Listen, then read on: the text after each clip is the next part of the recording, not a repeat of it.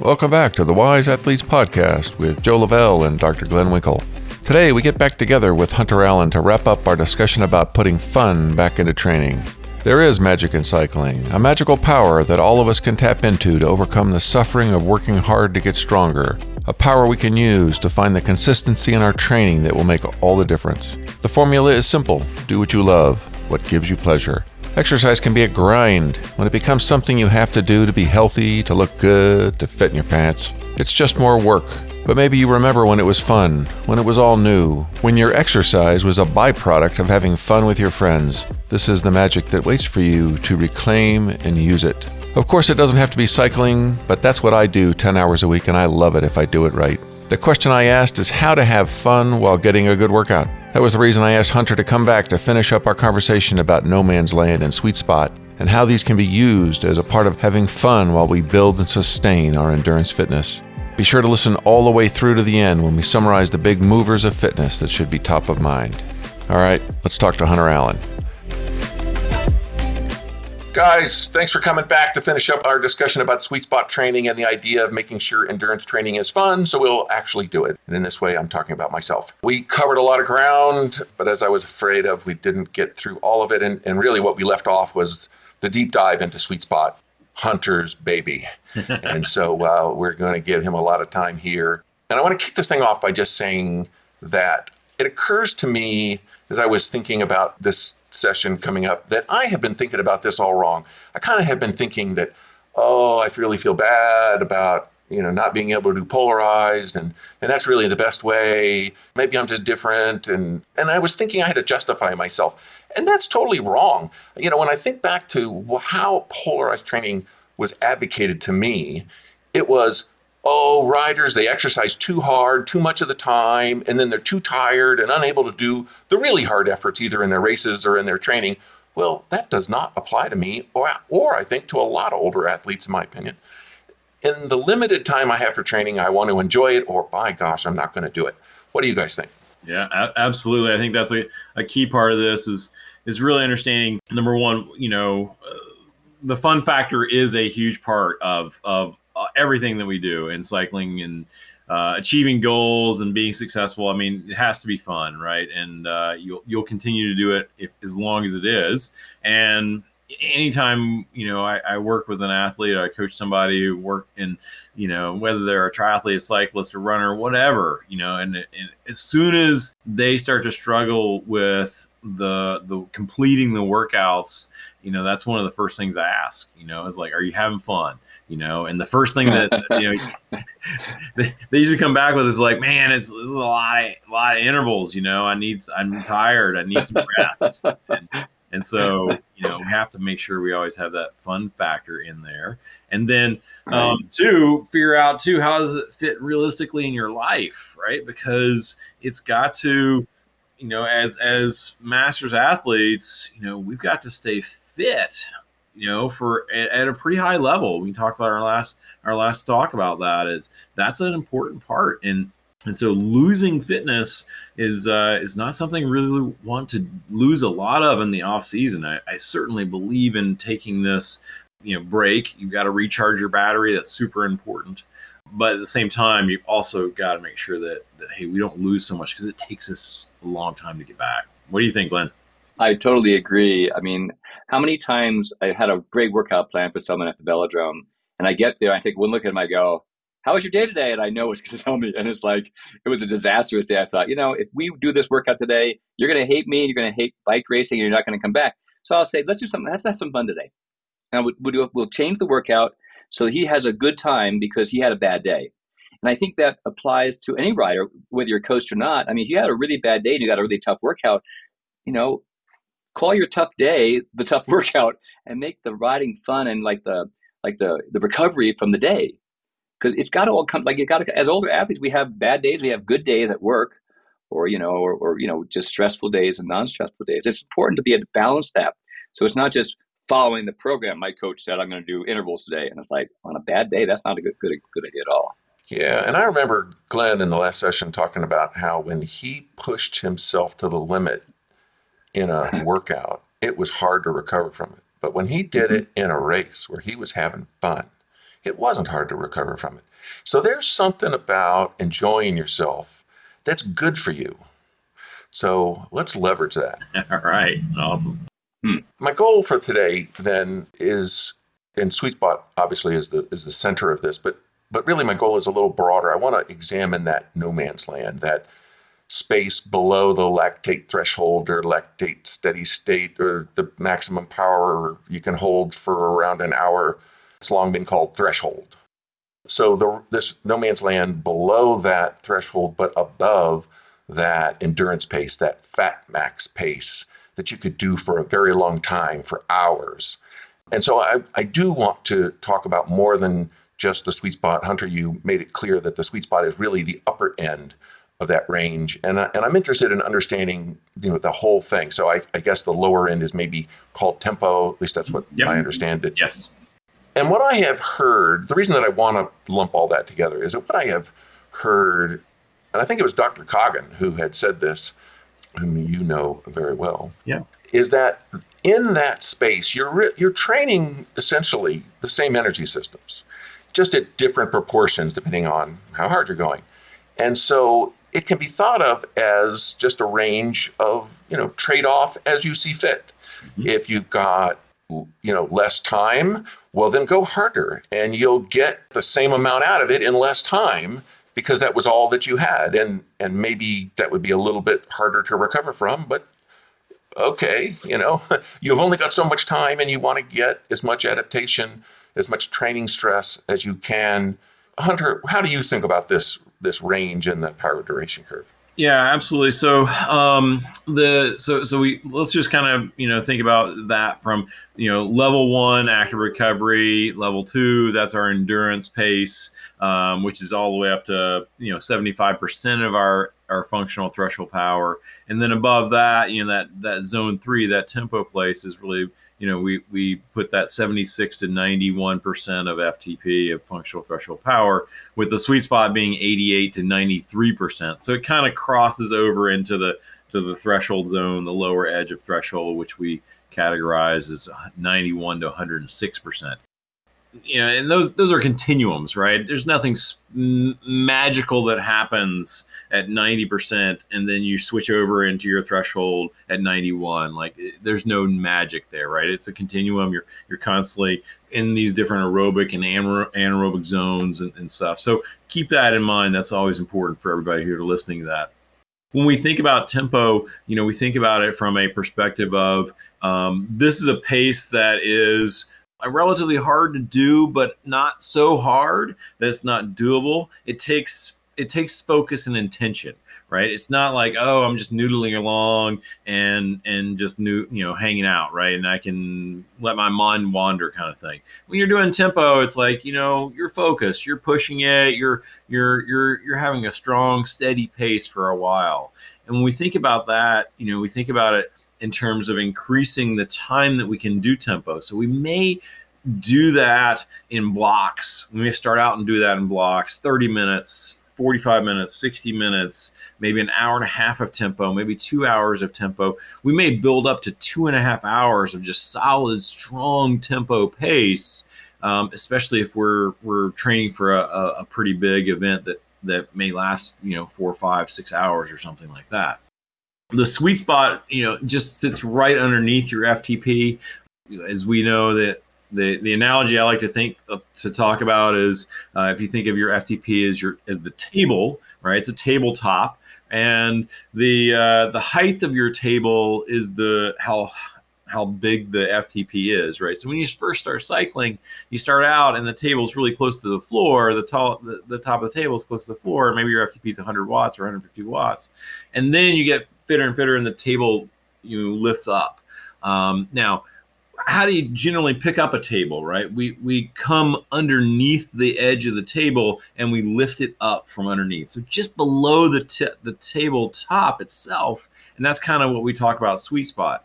Now we can dig our fingernails in the edge of the table and lift it up that way and that's that's also a way to lift it up, but we can only do it for a certain period of time, and it's and it's pretty painful, right? So that's riding right at the edge, right? That's on your limit. That's at your FTP as hard as you can go.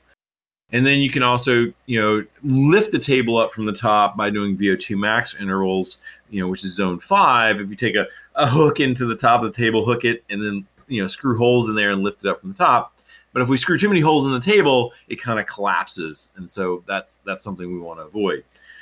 When we think about adaptations and um, from from what we're we're always kind of coming back from this this idea of what's our goal, what's our training goal. Um, you know, what's my event? What are the demands of the event? Oh, it's a it's a, a 75 mile ride. It's got two mountains I've got to go over. Um, you know, there's rolling hills in the last hour or something. So we look at the demands of the event, but when we look at the adaptations the adaptations is, is one of these things and this is what this is a great chart that uh, dr coggan and i have in our, our book training and racing the power meter that kind of tells about you know okay you get the most um, adaptations when you're riding at sweet spot um, for increased plasma volume. I mean that that's that's the biggest one right? You get the most adaptation for increased mitochondrial enzymes when you're at that sweet spot you get the equal amount of increased lactate threshold at sweet spot as you do at threshold. Can I ask you a question about that? Yeah, sure, sure. Are you saying you get more because you get more time at that right. than you would at like a above threshold? Exactly. Exactly. Okay. Because your total time that you can you can train is higher. Right. So when we okay. think about let's go let's take about a step back. We okay, we get tempo, we break it into blocks, maybe we're doing two and a half hours. Sweet spot now maybe we're starting out at at 20 minutes at sweet spot and then we do two times 20 minutes and then we do three times 20 minutes uh, and then maybe we do four times 20 minutes or something like that at sweet spot. And maybe we end up just doing a solid hour of sweet spot and taking a break and maybe doing another 30 minute session of that. So a lot of those these adaptations come because you have that total time in that training zone. We get more glycogen storage. You know, it is very, very high amount of adaptation for our glycogen storage there. We get increased stroke volume and, and cardiac output riding in our sweet spot. Um, same thing with our VO2 max. So all these things adapt and improve from riding in this zone three and sweet spot area that a lot of the, the polarized people, you know, the, the, who who really you know use that all the time. They're like, oh, this is no man's land. This is not where you need to be. However, from a, a exercise physiology standpoint, there's incredible amount of adaptations that occur riding in those zones. Hmm.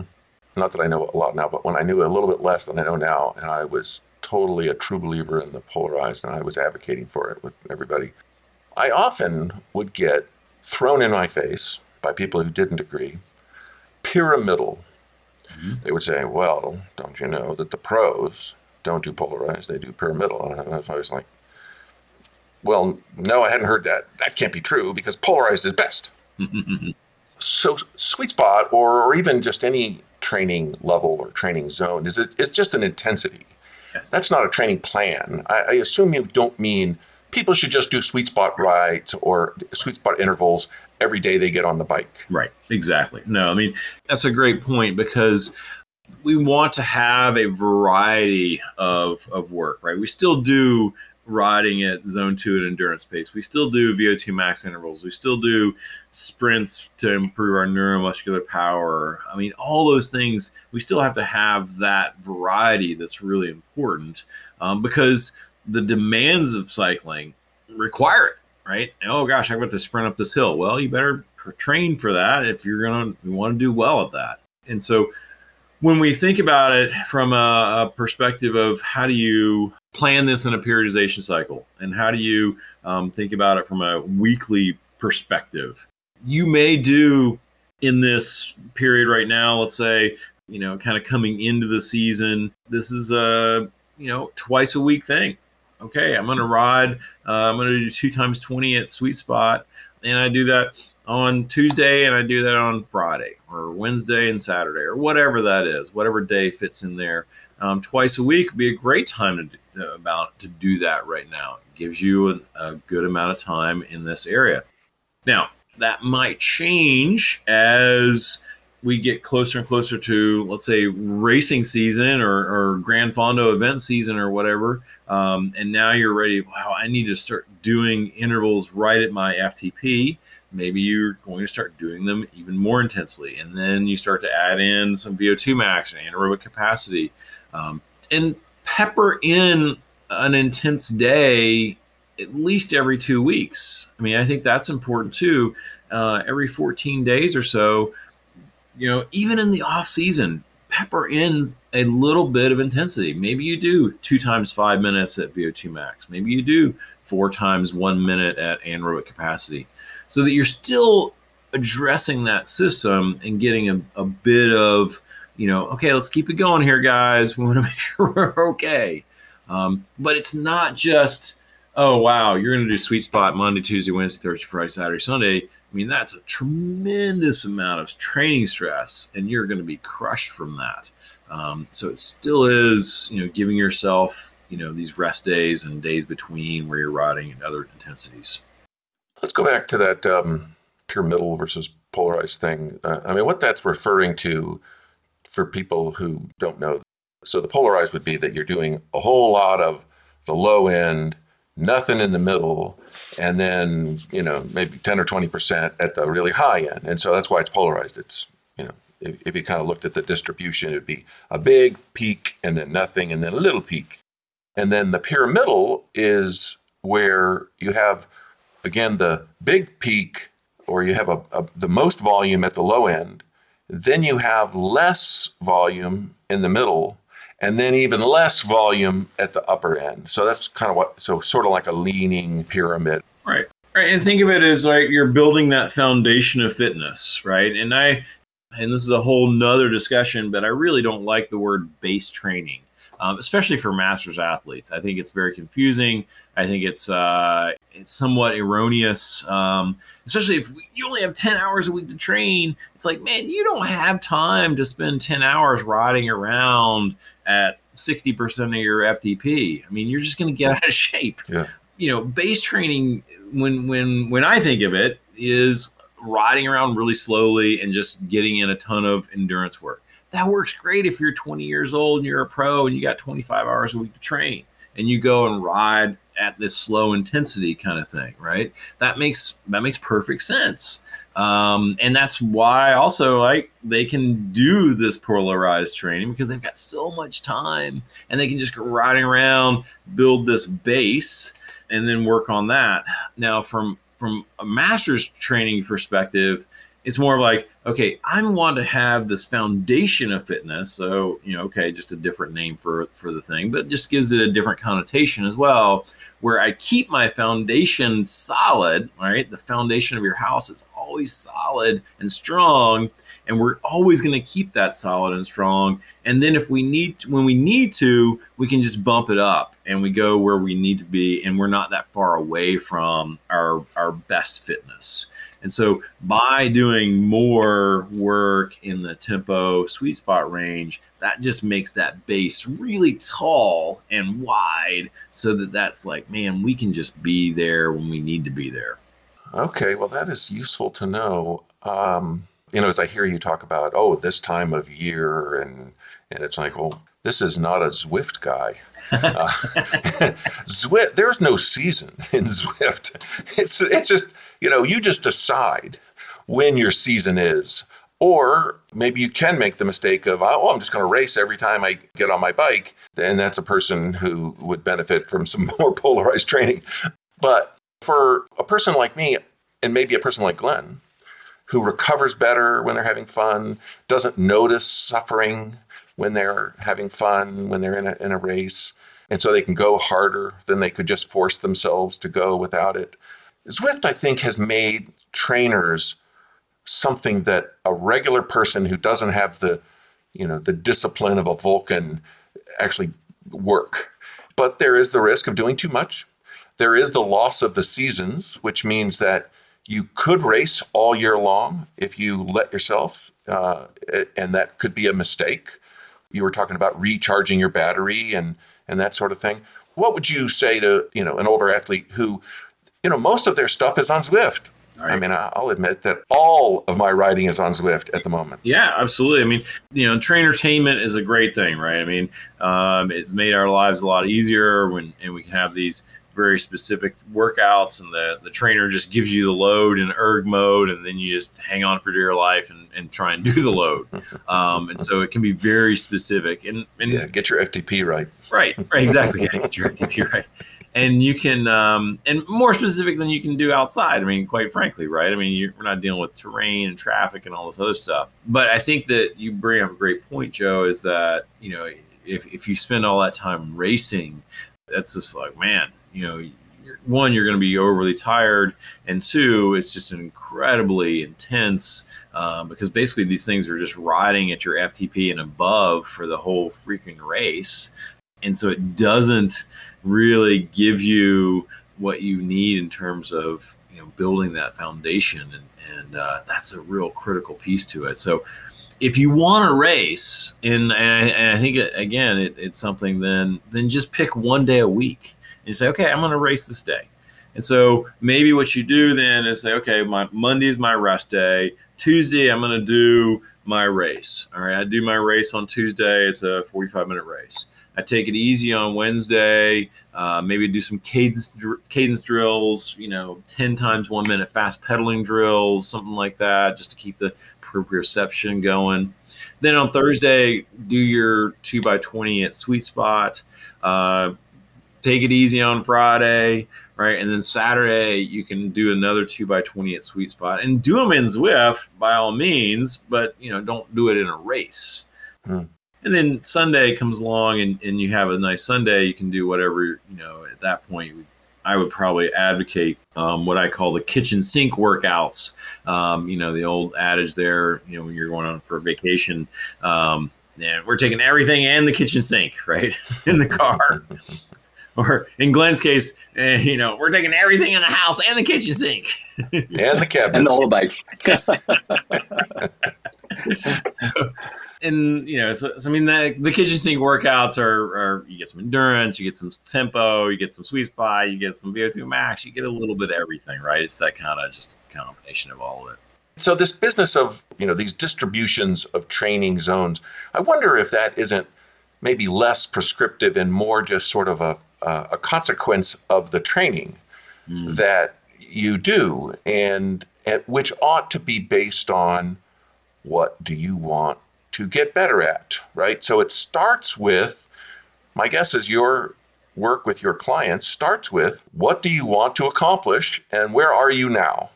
So that we can figure out a path to get you from where you are to where you want to be.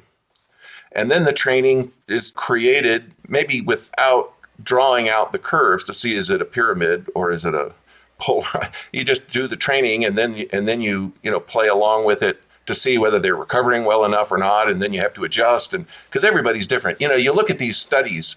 I, I was just listening this week to a guy was talking about a study he did on what was better, polarized or pyramidal. And, and you know, and I spent an hour listening to how he came up with a two percent improvement for pyramidal over polarized. And I thought, 2%. I don't do anything for 2%. Yeah. Holy smokes. Yeah, that, that seems a little extreme. And I think that that's probably within the error of measurement. to be honest, right? Yeah. You just have a, a good day and, and push yourself a little bit harder and get 2% out. Oh yeah, I mean, just don't reset your power meter properly, and yeah. you, have got four percent. calibrate exactly. exactly. Let me. I want to make one other point here before we move on, and I want to talk a little bit about. Um, so you know, I'm, i want to throw another little monkey wrench in here because I think the the listener will also get a better feel for the the overall picture, right? So we've got this polarized training, right? We've got the pyramidal training, and then I want to throw in this idea what we call block training. And block training is what uh, most of the professional athletes, professional cyclists do. And it's the best way to train if you are unencumbered by the workday week. And, and what I mean by that is that it doesn't matter if you have a rest day on a Saturday or a Sunday. You can still do your long ride on a Wednesday if you need to, kind of thing. Block training is basically training as hard as you can for three to four days in a row. And then on that third or fourth day you're completely shot. Like you you can't finish the train you can't finish the workouts you can't finish the intervals you know you're you're cooked. And then you rest and you really rest. Like the next three or four days you ride for maybe an hour super easy and then you do that same block of really hard work again now, hmm. that, that work could be five hour ride over two mountains with FTP. That could be some VO2 max intervals. That could be all these things. But that's really probably the absolute best way to train because you you completely drain your battery, completely push yourself to, and we talked about um, in our last session, um, intervals to exhaustion, right? You push yourself to exhaustion in four days so then the body adapts and adapts during that rest cycle and it goes again. Now, again, this is um, a way of training that is only great for some people, right? One, okay, they don't have to go to the work week on Monday through Friday, it doesn't matter. And then two, they can do these kinds of big blocks or small blocks of training. But that's that's also that's like a a subset of pyramidal and polarized training, it's not. It's, it's kind of you, you could do both of those things, right? You could block training in your pyramidal, I you know periodization, right? And you could put block training in your polarized periodization if you wanted to. So I just want to throw that out there because I had a lot of questions about that recently, and how does that fit in between the polarized and the pyramidal piece? So ho- hopefully that makes sense for folks listening. Yeah, it's interesting. I, and I think for me, anyway, the lesson to that is that there's more than one way to skin a cat. I mean, you, you have to figure out where you are and where you want to get to, and then you, you know, come up with a way to get there and adjust as you go. Glenn was talking about how you had a bad day at work. Well, then, you know, adjust. Or the approach that you're doing isn't giving you any results. Adjust. So we've talked about the, you know, the training levels, the levels of intensity, and the different ways that it can help you. And you can't do too much of the too hard, it wears you out too much. And you, you really can't stand to do too much of the too easy because it's just so boring. But how do you actually like measure these things? What are these ways to guide you? And I can only think that there's three possibilities, but I bet that they're different depending on where you are in that power intensity curve that there's h there's heart rate mm-hmm. and and within heart rate you probably could have like percentage of your maximum heart rate mm-hmm. versus something else maybe it's your percentage of your lactate threshold heart rate you've got power yep. you know as long as you've got a power meter then you just pick what are, what's the base right. power and everything is a percentage around that and then you have uh, perceived effort right uh, is another way to go is there is there any other way that you use and do you use I assume you use power, but do you use any of the others ever? I mean, uh, yeah, I think def- definitely. I mean, I think they all are are valid and important to to use and to understand. We all started with heart rate training because that's what we had in the '80s, right? And that's what what we, we know from, right? And it's like, oh man, I got my heart monitor and I'm good to go. And and I think that that's still a really important measurement. I call it the intensity of your intention, right? So if somebody sends me a power file and it's 200 watts and it's got just a flat line and there's no heart rate data, I don't know. Is that is that like they're is going hard? Are they riding an easy pace? I don't know. But if they send me a power file and it's 200 watts and their heart rate's 180 and it goes straight across the top and then comes down, whoa, okay, they were going hard. yeah. and so heart rate is the intensity of your intention and um, how hard am I trying to do something. So I, yeah. I use that a lot from that perspective. And I think that, you know, when we think about that at the threshold heart rate so let's just say that right if we say okay to give us some some baseline definitions threshold heart rate that's your average heart rate that you would be able to maintain for 30, 45 minutes, 60 minutes. Okay. So let's say, for example, that's 160 beats per minute. Um, that would be your threshold heart rate. So you could build training zones around that, and lots of people have. And I think that's a there's certainly there's nothing wrong with that. It's um, heart rate's a response. So caffeine, sleep, uh, heat, hydration, all these things impact that. Mood, everything impacts that. So it's not as accurate. Um, not as accurate for what? It's not as accurate as like a power meter, right? It's um, it for how hard you're working. Right. So let's say, for example, you're tired and you go out and you try and do intervals and normally you can get your heart rate to 160 and hold it right there at your FTP, at your at your threshold heart rate rather. Um, but now today you can only get it to 150, and you are trying as hard as you can. You're killing yourself, and you're holding it 150. You know that that's not going to you know. Are you producing the same amount of power? Um, and you very well could be produce the same amount of power at 150. And so if you're looking at your power numbers and saying, oh, wow, I'm doing 200 watts at 150 beats per minute, where I normally do 200 watts at 160, I'm still getting the training stress I need. It's just my heart isn't responding the way it normally does. Is that good? Is that bad? You know, probably okay. Okay, if it's down the road and it's multiple, multiple days, that's just an indicator of a rest needed. Okay, if your heart rate's not responding as well, you probably need more rest. So, so there's lots of nuances to heart rate, as as as um, I think probably a lot of listeners yeah. know. And what I've heard about that, and why I have uh, tended to rely on heart rate myself, is that even though maybe it, it's affected by a lot of things, and so it's hard to predict, you know, what my heart rate would be for a, a level of power. I've understood it and believed it to be a good reflection of the level of stress that my body was under for whatever reason. You know, I was sick or I was over uh, tired mm-hmm. or whatever. And the other thing that I do, which is really hard for a coach to use for with their clients, but I think is probably, again, my opinion is the best. Is how does it feel mm-hmm. when it feels way too hard? Something's wrong. I mean, all my numbers could be right, but something's wrong. Mm-hmm. And so I, will back off. If it, if it just feels like I'm killing myself here, then I got to back off. I don't know what that is. Yeah. What do you think about that? Well, um, that's like when it's not fun anymore. I'm like, a lot of riders don't have heart rate monitors, believe it or not, and a lot of riders don't have power meters, of course. So I just uh-huh. use the RPE, the relative perceived exertion. Yeah. And like like I talked earlier about when I take a rider to the velodrome and he's had a hard day, his RPE is going to be higher at the same level if you as if he wasn't rested.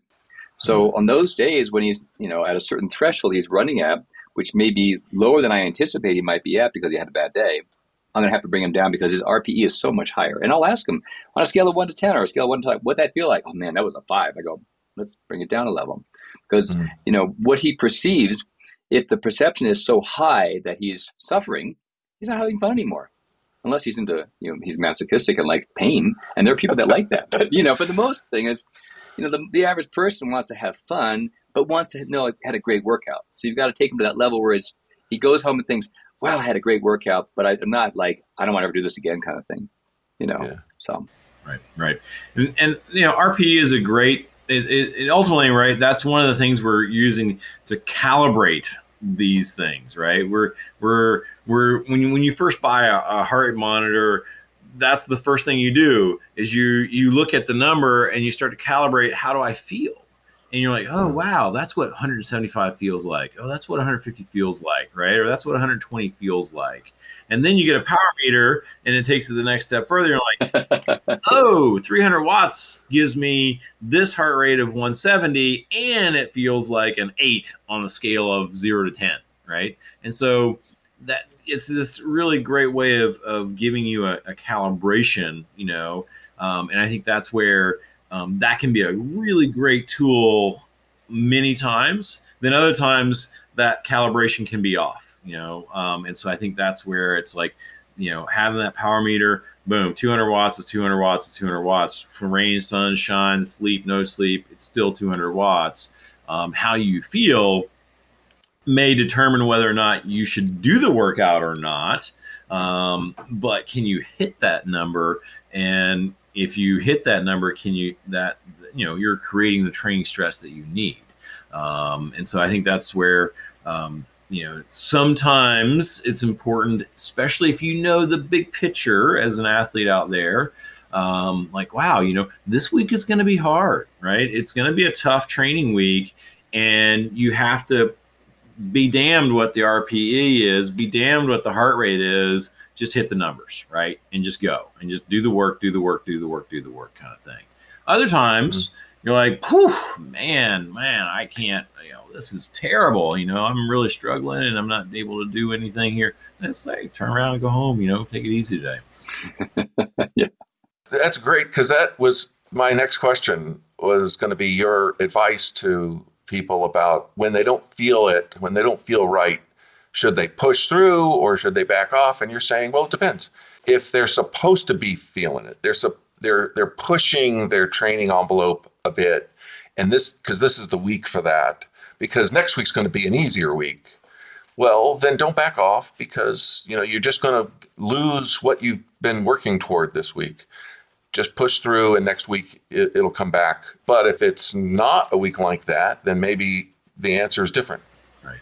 Right. Absolutely. Absolutely. I think that, and that's the key, knowing what the big picture is and understanding that. I mean, and you know, I can imagine, Glenn. I mean, you've you you know, I don't know how many gajillion times you won national championships, but um, I know a lot. And um, in your build up to that final phase, building up, I can only imagine that you were highly fatigued, and then you had this big taper period before you went to nationals. Tell me about that a little bit. Oh yeah.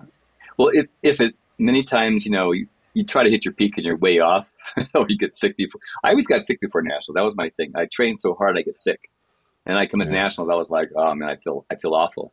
But you know, it's true. Um, when I'm training for something like you know, worlds was always the big one for worlds or nationals.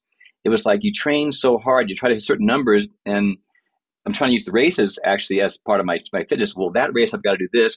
This race I got to sit back and kind of watch and just let things happen because I want. It's like a recovery week, and uh, so again, I think there were many times when I went to train for nationals or world championships, and I overtrained because it was so much harder to train that I, I was I was worse off, and that's why I really figured out that you know when I'm training for an event, it's better if I use races to prepare me for an event than it was to actually train for it.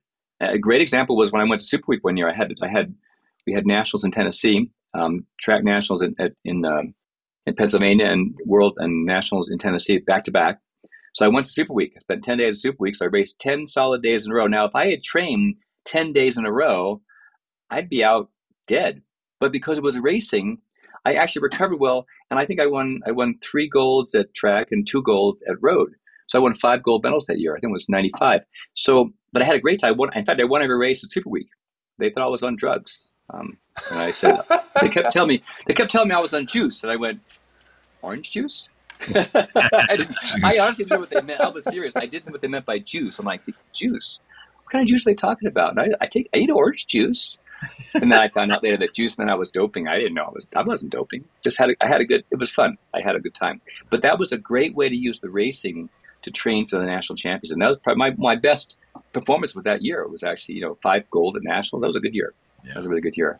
Yeah, so. absolutely. And that that that's the, that's the time, right? I mean, doing ten days in a row of racing, right? I mean, that's ten days yeah. super hard training, and yeah. you know, like you said, you couldn't do that. You're you know to to do that by yourself right would be nearly yeah. impossible to push yourself but yeah. you know the competition itself gets you up so that then you can do it mm-hmm. right you you push through and and even that i you know day six seven eight nine and ten you know the first 45 minutes you're struggling you're like oh my gosh my legs are lead right and then you start to around feel a little better feel a little better feel a little better like man i might actually win this race you know and then, and then you do and then yeah. more training than you would have had you not had you just gone out by yourself so the concept yeah. is exactly the same, right? Whether you're you're you're racing to train or you're just training, you're doing these big periods of time where you're digging that hole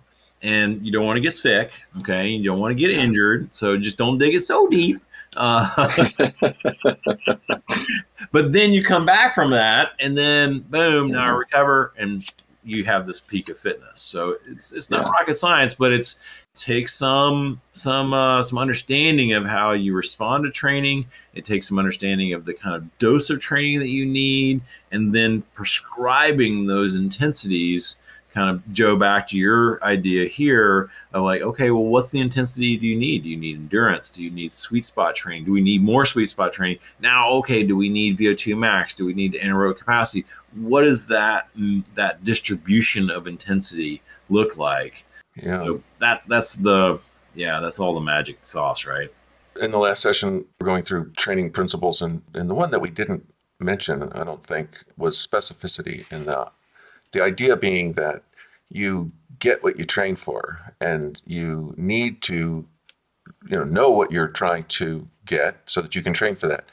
But at the same time, you need to build a good level of fitness upon which you can do your specific training, which in my mind means the the high end stuff my personal experience was that I, I never could get good at that until I got fit in general.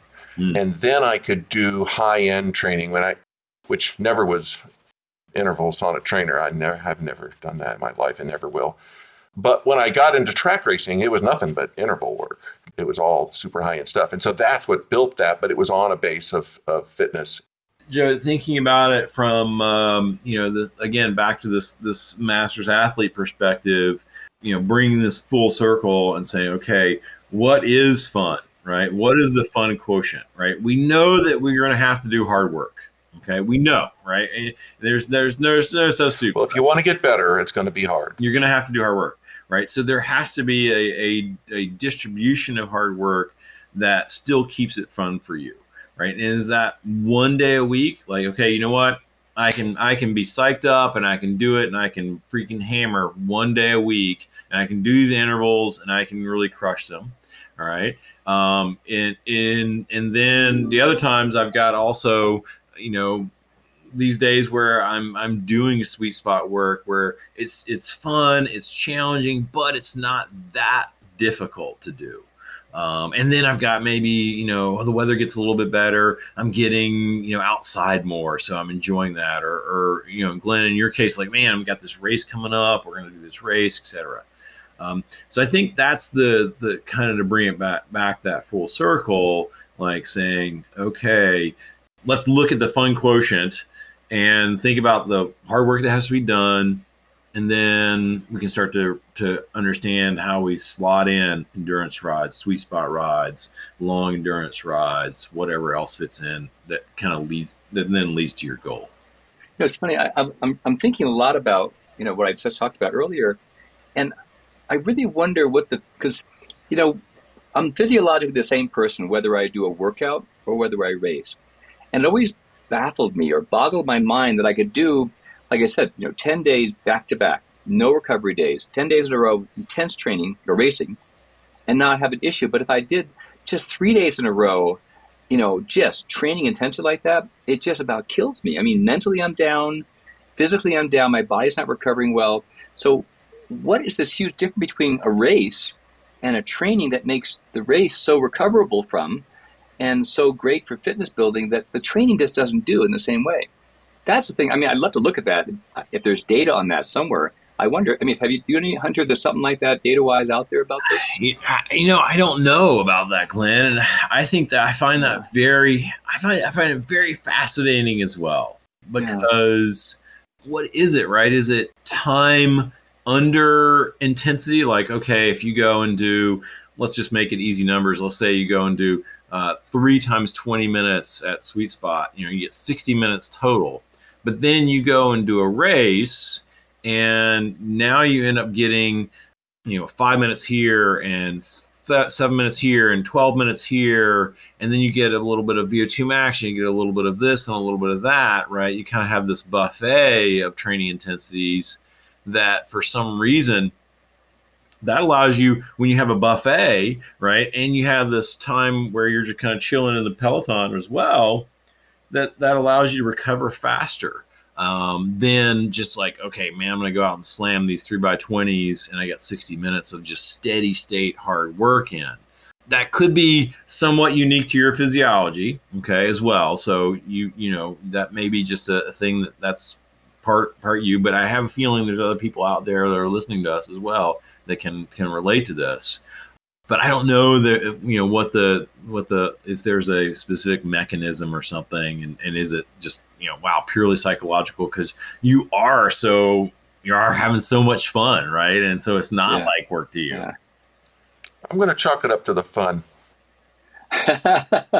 well, what it would suggest though is that the, the as we know the mental side is so very important in bike racing and it's so very important in training is like you know the way you think can uh, must be able to affect the physiology of the recovery process. The yeah. fact that you can you can go back to back days without the necessary recovery and get performance out of your body because you're having fun, so you're mentally having a good time.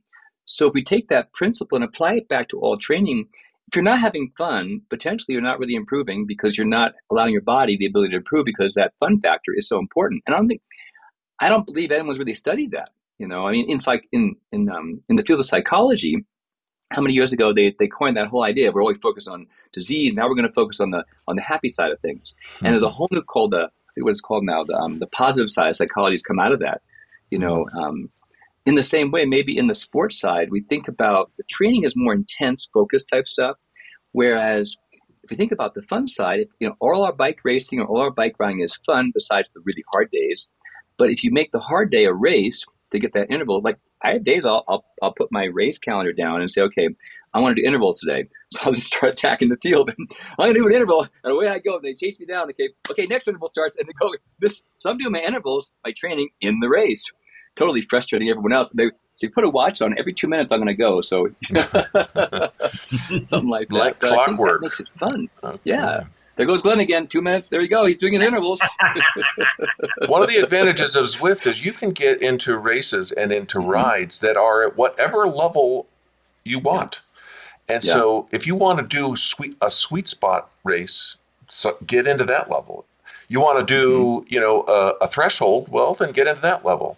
So mm-hmm. um, uh, I think that's easier to manage for rides as opposed to races where they do sometimes check your uh, FTP right. to make sure you're in the right group. But uh, anyway, uh, so to, as, as, we wrap this up, I wanted to take us down a short path, which um, uh, I hope you'll you guys will appreciate, um, but I recognize that you may not. and that's this: that that even though we have made we have done a lot. We have tried really hard to keep this at sort of that uh, medium high level and make it understandable to everybody.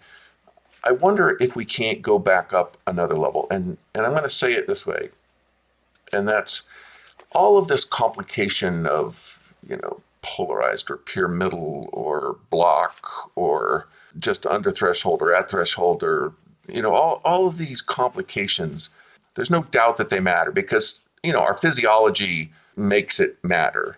But when you look at you know these studies, you always see that somebody did really well on that, even though that one turned out to be not as good on average.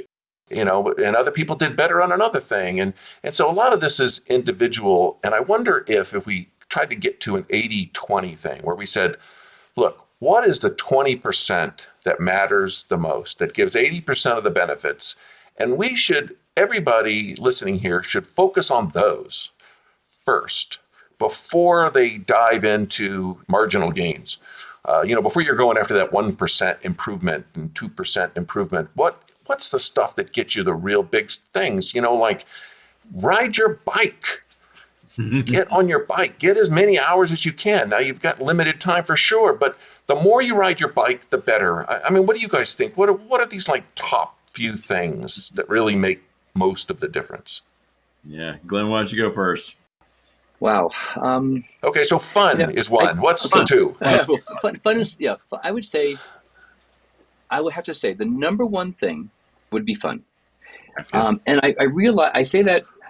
It, I mean, it sounds facetious to say it this way, but if you're not having fun riding your bike, I mean, and, and this could be down to the point of like, Um, if where you live, Joe, you're a great example. If where you live, you can't ride your bike outside, that's not Yeah. fun because it's dangerous or because the roads have no bike trails, that kind of stuff. So Yeah. find a place where it's fun. Now, I'll admit, I don't like riding bike trails as much as I like riding the road. I'll ride a lot Yeah. harder on the road than one. But then again, I'm always worried about a car running me down. Yeah. You know, so that's why I'm looking forward to Korea. They have great trails and no cars. So that's a big plus. But number one is fun. If you're not having fun, then go home. You know, pack your bike and go home and do something else, or find a different sport. I mean, some people don't like black riding. You know, I don't know why, but they don't. You know, but pick a different sport. Maybe it's ballroom dancing. You know, what do you think, Hunter? Um, well, you know, I think that um, when when we look at it from what are the things that that you need to do, um, time is absolutely a factor, right? I mean, time, pedaling time is critical, right? When when people come to me and say, "Hey, you know, Hunter, uh, I, I, my my FTP has been at 250 watts, and it's been like this for the last three years, and I can't get it over that. I, no matter what I do, the first thing I ask them is like, okay, how many hours a week do you have to train? They usually are between 10 and 12.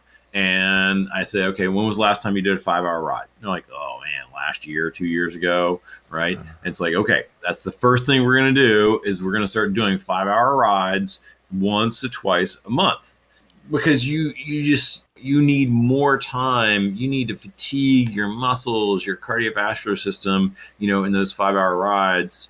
That's really critical. Yeah. when when i know my athletes have done their very best in their long rides and when i've done my very best in my long rides is when i'm riding in and i've done you know i'm back to my kitchen sink right? I've kind of gotten some two by 20s or something i've gone over a mountain or i've done some hills you know attacked some hills and I've stopped at the store with an hour to go and drank a Red Bull and just ripped it home at Sweet Spot, right? All the way home. And I'm rolling into town about a mile or two miles from my home, and my legs start twitching and they're about to cramp. They don't cramp. We don't we don't want cramps. Okay. Cramps are bad. They they damage tissue. We don't like that. But when they start they just start to twitch, I know that I have completely exhausted my muscles, right? I can't I can't Mhm. do any more work. And I'm also done five hours of riding and Mhm. my my body is tired as well. So I've gotten the cardiovascular stress as well. That kind of a ride for a master's athlete is really, really important. So it's time and then getting in one to two a month big rides where you just do the kitchen sink in there. And I love it. that will take your FTP, been stuck at 250 for three years, boom, 280, right? All of a sudden it goes up there. And that, that's all you have to do. Well, uh, so here's another one. I think you've got to train your all your energy systems at least a little bit. Agreed? totally agree. Absolutely. Yeah. I mean, even even if we're training the endurance stuff, most you, you got to do the the high end stuff sometimes. Yep. At least a little bit. See see your maximum heart rate often enough to remember it. For the person lives in Kansas, that's harder. But for the person lives in Colorado, it's easier, or California, because I always think, oh, the hills, I'm going to hit that hill. It's going to be maybe maybe like a 10 minute effort, and I'll just hit the hill hard. In Kansas, it's kind of hard because you got a flat section, or maybe it's you know just it's so for those people that have the flatlanders, I guess I call them, they have to they have to kind of either use terrain if they can, or maybe use an overpass to their advantage, or something to that effect. To find, I use terrain to become my intervals. Sometimes, somebody's on the Oh, watch, yeah. it's kind of like, oh, I don't want to start the next interval quite yet. Oh, I lived in. Miami, Florida, and we're talking pancake flat, but there was a big bridge going over to Key Yep. Biscayne, and I would just do laps on that thing Yeah, until. right. And honestly, I barfed one time. I mean, it was awesome. wow, it's awesome. All right. Is there anything else that you would say? Do that before you're worrying about lots of little details. No, I think I think that's I think that that's covered it, right? I mean, it's just a Okay. it's it's it's a it's a bit of all those things, right? It's got to be fun. You got to get plenty of time, and you've got to do a little bit of all of the all of the intensities. And you know, I think the only thing you know that will finalize is FTP is the king, right? It always is, right? If your FTP is 200 watts and you move it to 230, you're gonna ride faster. If your FTP is 230 and you move it to 260, you're gonna Awesome. ride faster, right? So Well, focus great. on if unless you're a track racer, right, and that's all you do is race on the track. It's an aerobic sport, and you've Yeah. got to move that FTP up. So work at tempo, work at sweet spot, work at FTP. You can never go wrong with that. Right, right. Okay, so we're not going for optimal. We're going for better. And just get better over time. And and who knows, maybe you'll bump into optimal somewhere, but who knows what that is. And and and it's different for every person in every situation and after every different workday. So go for better. And so the question is, what do you track to know if you're getting better? And you just talked about FTP. I was thinking of other things like your resting heart rate. Unless you're a highly trained person who's been doing endurance work for years and years and years, your heart, your resting heart rate should go down. Uh, Is that right? Definitely, absolutely. The fitter you are, the resting, the lower that resting heart rate will go. Absolutely. But Joe, when you talk about tracking for a master athlete, the thing that is kind of funny is that while you're getting older, you're seeing things. You're starting to lose capacity, lose abilities. Yeah. You know, heart rate goes down, um, Yeah. strength goes down, and unfortunately, as you start tracking, it's like you're trying to counteract that effect. I don't think it's possible to maintain it as we get older, but Yeah. so you have to kind of play this little game of how can I not? How can I slow down the aging process? Because I see it myself. It's driving me. It's Sure. a little frustrating. You know, because essentially, if you're trying to maintain, you have to keep going harder and harder and harder, and that gets harder and harder as you get older and older. So Yeah. Yeah. I think right now the ability just to ride the bike is the key. Yeah, yeah. people. So uh, getting better numbers on power, uh, you know, if you've been doing it for a while, then maybe that's not the goal. Maybe the goal is to keep it where it is. Uh, I know that you know if you can keep your VO2 max where it is, you've done well. But here's another one: this idea of being able to do the talk test or the you know ride while you're nasal breathing type of a thing. So it's at that that endurance pace, that fat max pace. What you want over time is the power that you can put out at that pace is getting bigger. hmm Yeah, that's another So- indicator, right? How would you how would you know that you're at you're really at that you're at that level of effort, but your numbers are getting better because you're getting fitter at, at the at the endurance level, so you're preserving your glycogen to use when you go even harder. Right. I mean, I, I think that that um, I mean, you just have to use those quantitative numbers, right? I think it's like, okay, gosh, you know, I used to have to do my heart rate 160 to do 200 watts. Now I'm doing my heart rate at 150 to do 200 watts. Now I'm doing my heart rate Okay. at 145 to do 200 watts.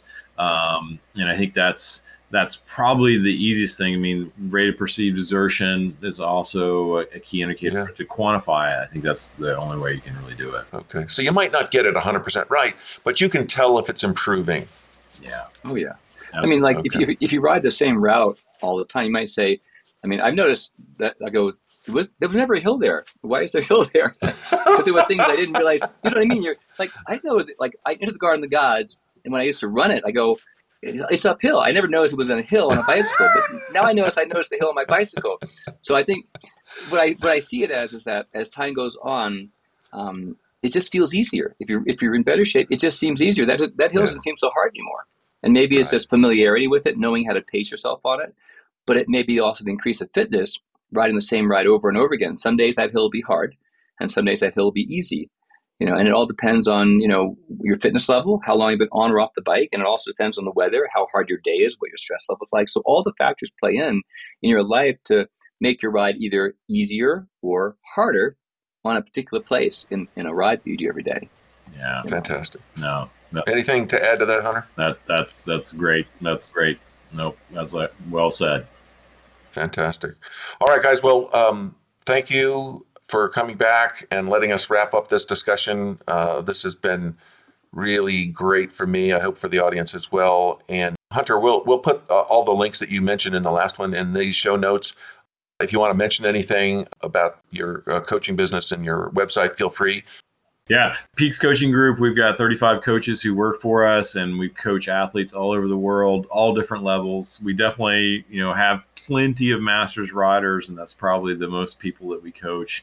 Uh, and and we we actively look at at trying to figure out these these questions that we're answering today. So it's Yeah. important to to to really get a good feel for you know very nuanced sport and uh, we enjoy doing it it's a lot of fun and and having a coach in your back pocket's great so check us out on peakscoachinggroup.com Yeah, that's fantastic. You know, there's a lot of science here, but it's mostly art, and you got to work with a good coach if you really want the best. So yeah these are the guys. All right, cool gentlemen, have a great day. all right you too All right. Thanks so much, Joe. see ya Thank you so much for listening in to our discussion with Hunter Allen. You can find more information about Hunter in the show notes. If you like this episode, please share with your friends. That'd be great help. Thanks again.